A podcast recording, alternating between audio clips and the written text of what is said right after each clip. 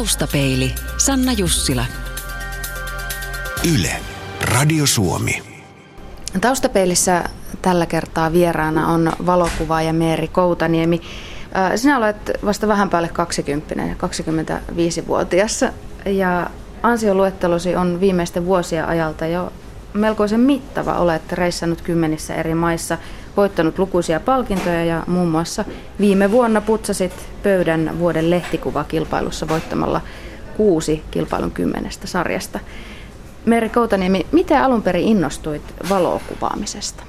Muistaakseni ihan ensimmäiset kuvat, mitä sä oot ottanut?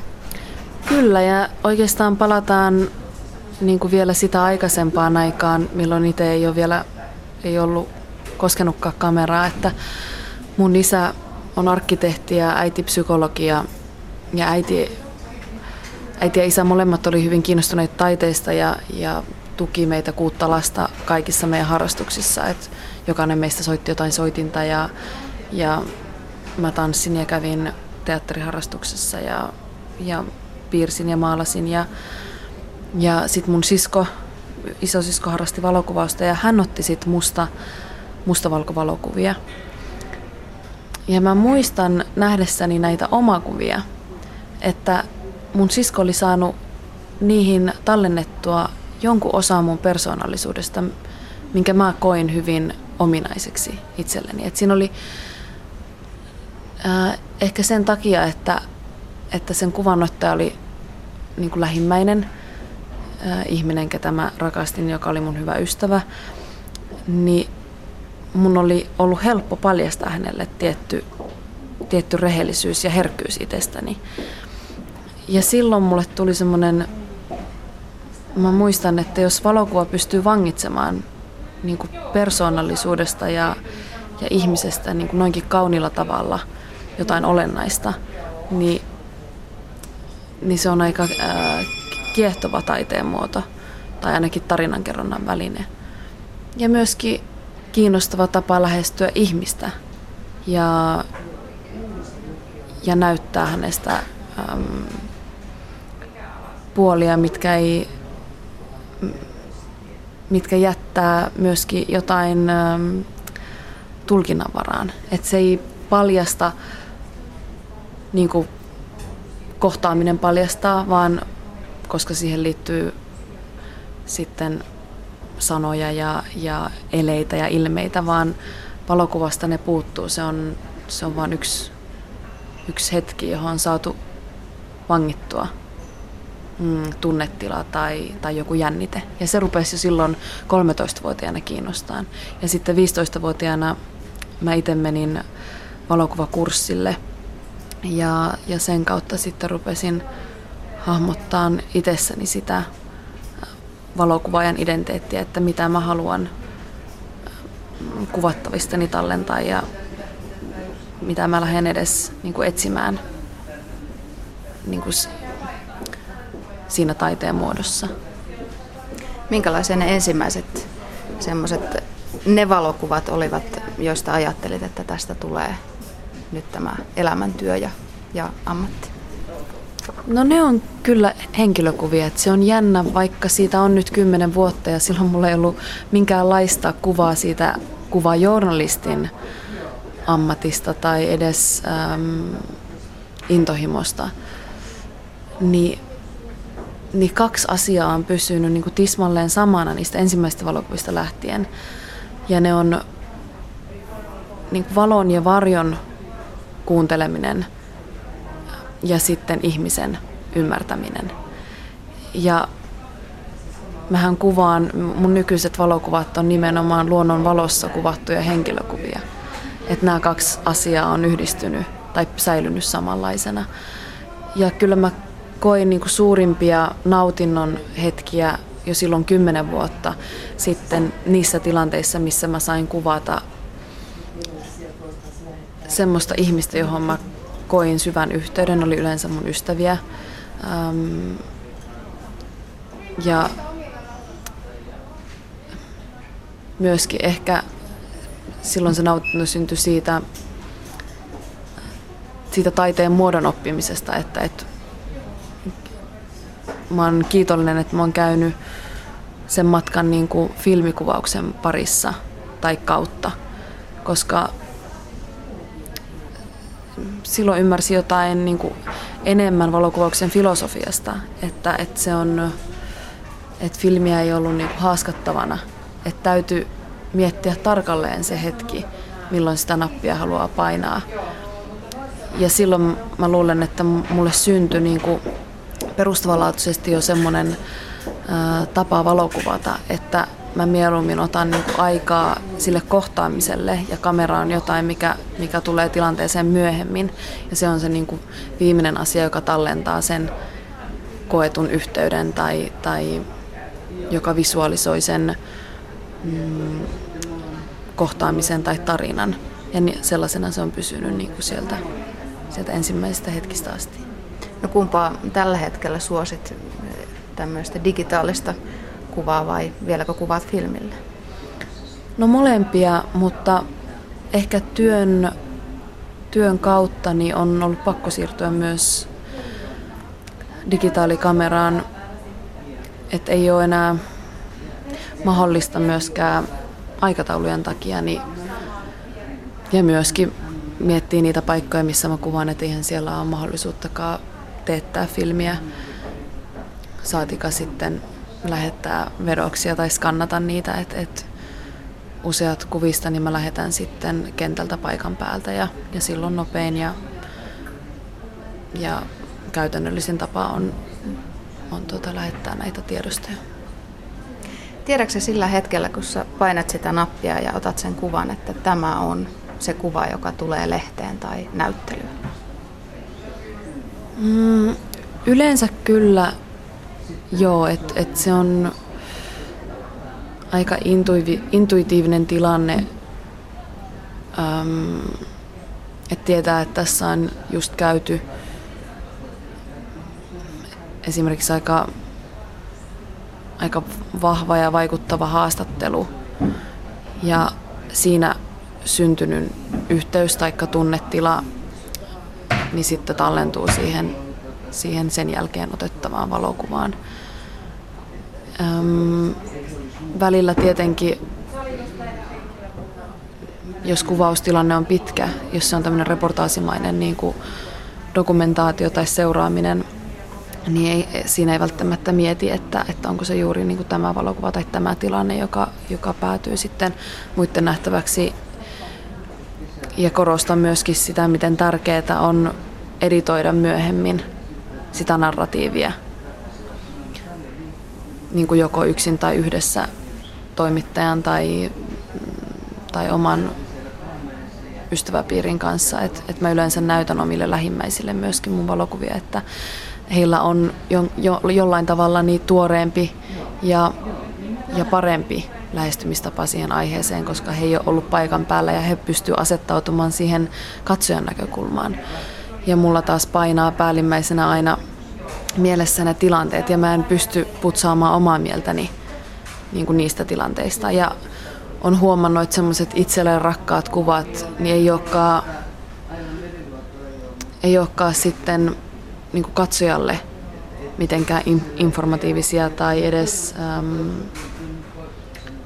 niin kuin jonkun oivalluksen herättäviä, koska se on mulle siinä kuvassa nimenomaan tiivistyy se tilanne, joka oli henkilökohtaisesti tärkeä kokemus. Et silloin tarvii tosi paljon ulkopuolisten apua niin kuin tämmöisen narratiivin tai, tai, tai kokonaisuuden laatimiseen. Et, et se on pitkä prosessi. Se alkaa sieltä, sieltä suunnittelusta, että haluan tehdä tästä aiheesta reportaasin tai, tai kuvaesseen ja päätyy se prosessi, no se on vasta jopa niin kuin alussa siinä vaiheessa, kun katsoja näkee sen lehdessä ja sitten se tulkitsemisprosessi ja siinä katsojassa herännyt äm, asennemuutos tai, tai ymmärtäminen tai empatia, niin on sitten niin kuin vasta sitä matkan niin kuin puoliväliä ja sitten loppuosan nähdään niin kuin myöhemmin. Niin onko se, se katsojassa jonkinnäköisen tunteen herättäminen ja, ja ehkä jonkinnäköinen myös tämmöinen niin kuin, mm, toimeen ryhtyminen sen kuvan perusteella, onko se yksi niistä asioista, mitä, mitä sinä haluaisit kuvaajana, että katsoja näkisi niissä sinun kuvissasi? Kyllä, joo. Et nimenomaan valokuvaajana niin mä en ole tarjoamassa minkälaisia vastauksia, vaan mä oon nimenomaan tarjoamassa kysymyksiä, provosoimassa ehkä myös katsojia mm, ajattelemaan ja ymmärtämään. Ja ehkä valokuvauksessa on niin yksi hienoimmista piirteistä se, että, että rankan sisällä voi kietoa tämmöiseen esteettiseen muotoon, jossa siinä on jo lähtökohtaisesti jännite olemassa. Että miksi näin kaunis kuva visuaalisesti niin kantaa niin ähm, rankkaa tai vaikeaa sisältöä. Ja, ja siinä mä näen niin kuin, aika paljon potentiaalia niin kuin just tämmöiseen aiheesta kiinnostumiseen. Ja myöskin se, mistä mä paljon haluaisin enemmän puhua, on niin kuin valokuvassa yhtäaikaisesti olemassa olevien ää, tunteiden olemassaolo. Et usein mun kuvat nähdään, tai niiden nähdään käsittelevän aika rankkoja aiheita, ja ne usein kertookin ihmisoikeuksista ja, ja niihin liittyvistä ongelmista ja haasteista. Mutta se ei ole koko totuus. Et sehän on se ilmeisin taso siitä valokuvasta, että tällä, äm, tällä HIV-positiivisella transsukupuolisella maija-intianilla niin on rankka ja vaikea elämä. Mutta, mutta sehän liittyy siihen meidän ennakkoluuleen ja käsityskykyyn tai niin kuin konnotaation siitä, että minkälainen elämä HIV-positiivisella on. Mutta, mutta jos sitä kuvaa katsoo pintaa syvemmältä, niin näkee, että esimerkiksi tässä mun Oasis-projektissa niin HI-virus oli esimerkiksi yhdelle näistä päähenkilöistä, Gerardo Chamchamille, niin hänen yksi elämänsä pelastajista. Että hän sanoi, että tämä on ollut niin kuin yksi parhaista asioista, mitä mulla on tapahtunut, koska tämä virus on herättänyt mut elämään. Et sen kautta niin mä oon tajunnut olevani joka aamu kiitollinen siitä, että mulla on vielä tämäkin aamu.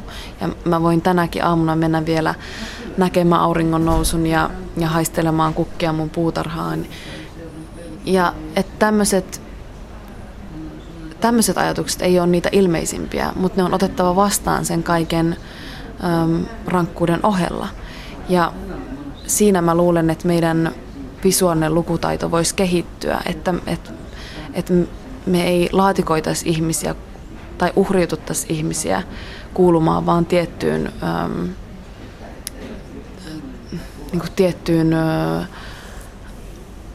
tunteeseen tai, tai, tai kohtaloon, vaan että, sinne, niin kuin, että siellä näiden Meksikossa kuvaamien ihmisten elämän, niin siellä, siellä on koko tunneskaala. Siellä käydään niin kuin sitä kaikkea samaa läpi, mitä täälläkin arkielämässä. Öm, ja mitä tulee sitten siihen, että, että kuinka suurena muurina tämmöinen niin kuin koetaan, että, että miksi, miksi tuntea sitten empatiaa, jos näillä ihmisillä meneekin hyvin ja ne onkin on, onnellisia niin se on mun mielestä kiinnostavaa, että mitä se kertoo meistä ja siitä, että, että, että me uhriututaan ihmisiä vaikka kehitysmaissa niin kuin yksinkertais, jotta me voisimme yksinkertaistaa ää, niin kuin omia tuntemuksiamme, tuntea empatiaa. Ja mm, ehkä tämä on niin kuin vuosien aikana kirkastunut mulla, että, että että se on niinku se suurin haaste mm, ravistella tämmöistä niinku käsitystä ja myöskin tullut kohdanneeksi tässä vuosien aikana niinku omia ennakkoluuloja, koska sehän on se suurin matka, mitä mä tässä on tullut niin kuin käyneeksi, että mä koko ajan joka päivä opin ja joka ikiseltä kuvattavalta opin paljon enemmän kuin mitä mä heille ikinä pystyn antamaan. Taustapeilissä vieraana on valokuvaaja Meeri Koutaniemi. Onko ollut tilanteita, että sä et ole ottanutkaan kuvaa? Sulla on kamera siinä, sä olet jo valmiina painamaan, mutta oletkin päättänyt, että nyt, nyt tämä tilanne ei ole sellainen, että tässä voisi kuvata. On, niitä on ollut montakin. Ja yleensä kaikista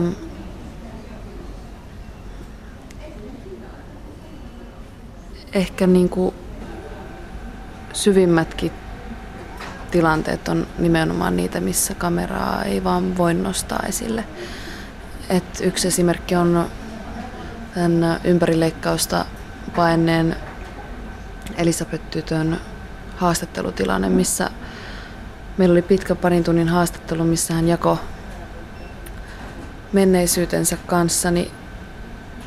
Ja mä sitten jaoin oma, omasta menneisyydestä sellaisia vaikeita ja, ja haastavia tilanteita. Ja tämä haastattelu päättyi siihen, että, että me siinä mun sängyllä istuessani itkettiin ja halattiin niin kuin sille yhdessä jaetulle ja sille syntyneelle luottamukselle. Ja se oli niin kuin ehdottomasti sellainen tilanne, että, että missä mä en halunnut enkä kokenut voivani kuvata. Meeri Koutaniemi, kun työtapasi on selkeästi tuommoinen, että sä uppoudut ja annat itsestäsi paljon myös näille ihmisille, ketä kuvaat ja kenen kanssa työskentelet, kenestä kerrot tarinoita meille muille, niin miten sä pidät huolen siitä, että sun oma identiteettisi ei tavallaan häviä tai korvaudu kaikilla näillä sadoilla tarinoilla, mitä, mihin törmäät. Miten, miten sä pidät niin kuin oman pään kasassa? Myöskin kaikilla niillä, kaikista niillä kurjimmilla alueilla ja niillä, niillä keikoilla, missä, missä kuvaat lapsia, jotka asuvat kaatopaikalla Haimaassa. Niin miten kaiken, kaiken tämän keskellä pidät niin kuin oman itsesi koossa ja vielä tavallaan tunnistat sen, että kuka sinä olet? Mm. No se, mitä sanoit itsensä unohtamisesta, niin, niin siinä tapahtuu niin kuin päinvastoin. Että heijastamalla omaa persoonaa ja identiteettiä niin kuin kuvattavien persoonallisuuksiin, niin siinähän mä opin parhaimmalla tavalla oppimaan niin kuin itsestäni. Ähm, ja, ja mitä tulee itsestä niin kuin huolta pitämiseen tai Mm.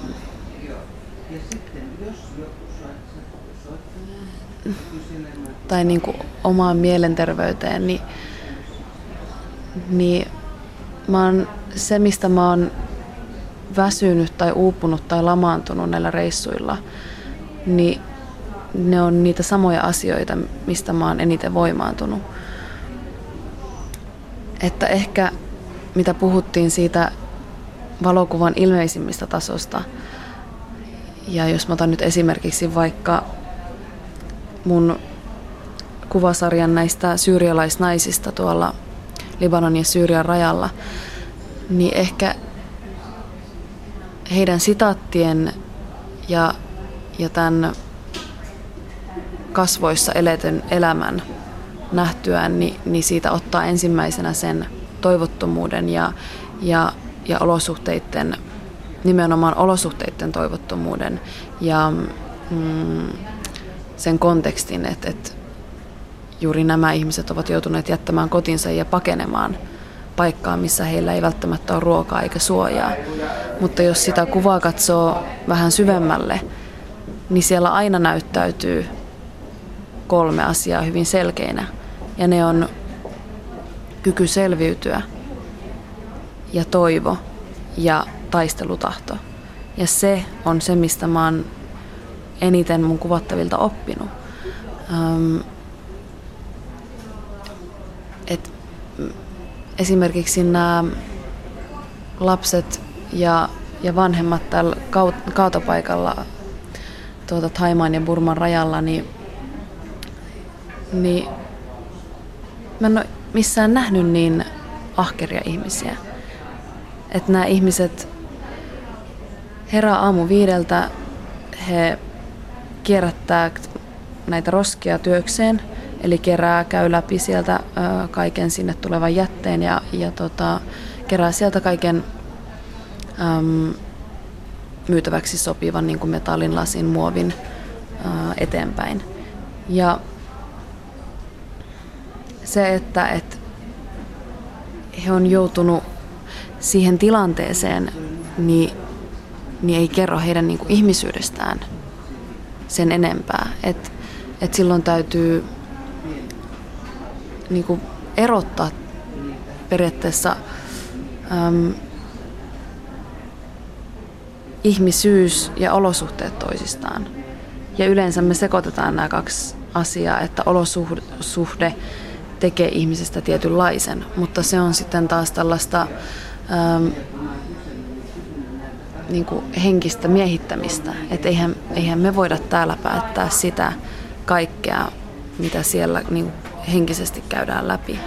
Ja yleensä se, mitä siellä käydään henkisesti läpi, niin on jotain, mikä on meidän niin kuin käsityskyvyn äm, tuolla puolen, koska nämä olosuhteet on niin rankat ja järkyttävät, että, että ne on laittanut myös niin kuin henkisesti nämä ihmiset niin suurelle koetukselle, että ne on äm, että heissä on väistämättä niin tapahtunut tietty vahvistuminen, koska muuten selviytyminen ei olisi mahdollista. Taustapeilissä vieraana on valokuvaaja Meeri Koutaniemi. Kuten tässä olemme jo aistineet, niin olet matkustanut paljon, olet matkustanut kuvaamassa kymmenissä maissa. Oletko itse pysynyt kartalla tai laskuissa mukana, että kuinka monessa maassa olet jo käynyt?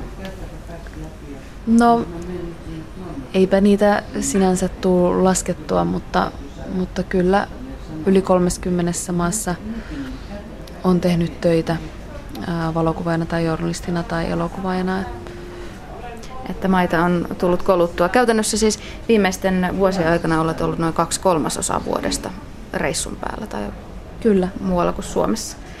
Miltä Suomi, miltä kotimaa näyttäytyy sieltä rajojen toiselta puolelta maailmalta katsottuna sinulle?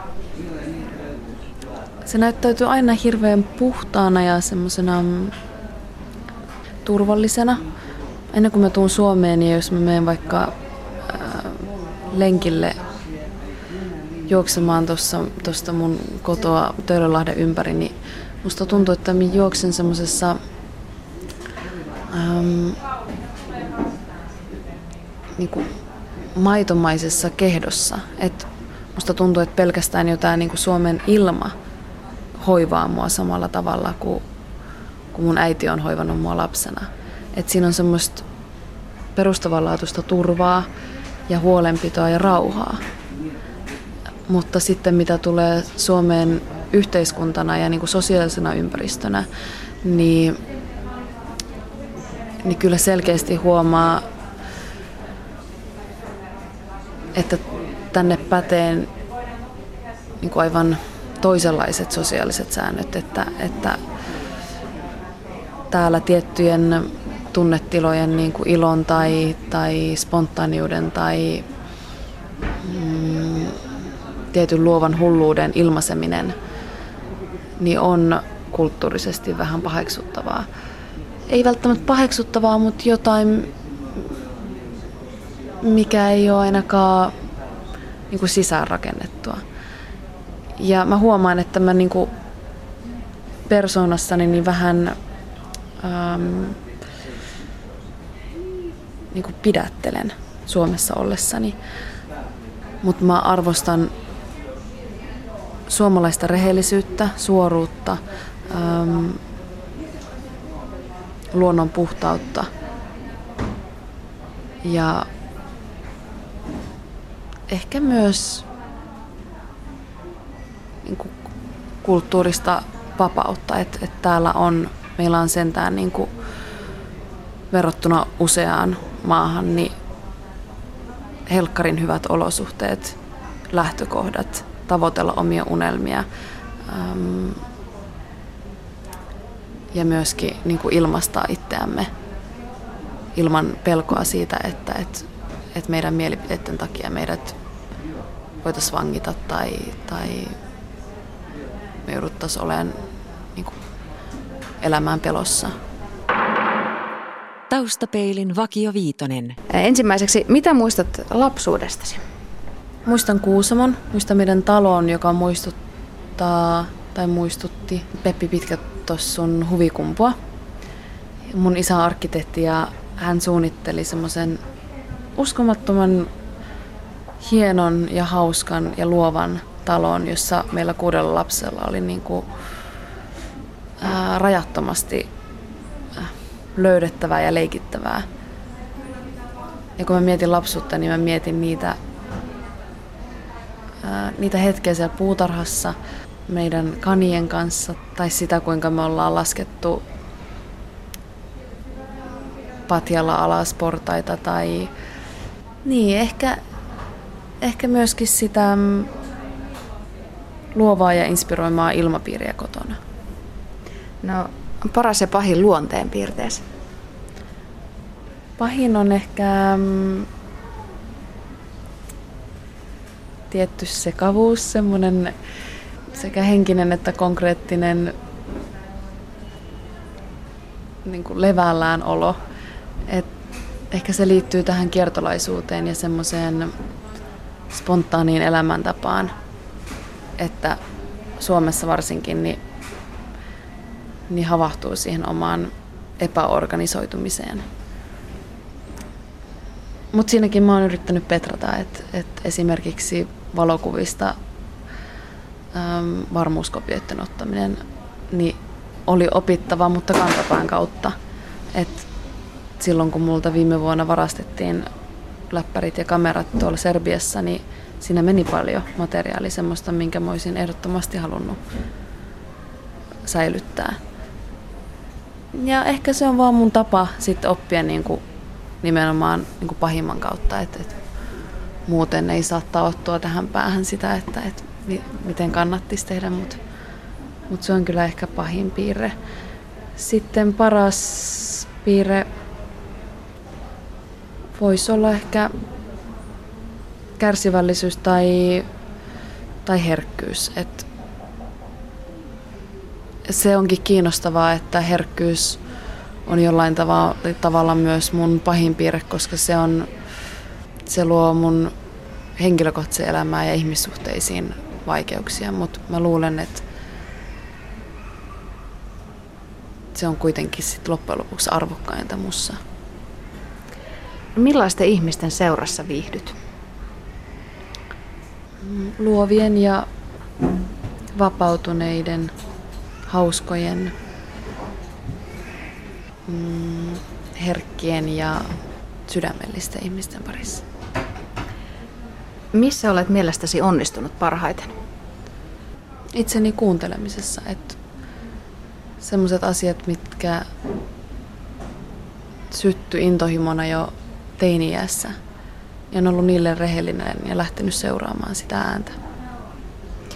Meri Koutaniemi vielä Vakio Viitosen viimeinen. Millainen on toistaiseksi toteutumaton haaveesi? Fiktiivisen elokuvan tekeminen, ää, kulttuurikeskuksen perustaminen ja, ja metsässä asuminen. Yle.fi kautta taustapeili. Yle. Radio Suomi.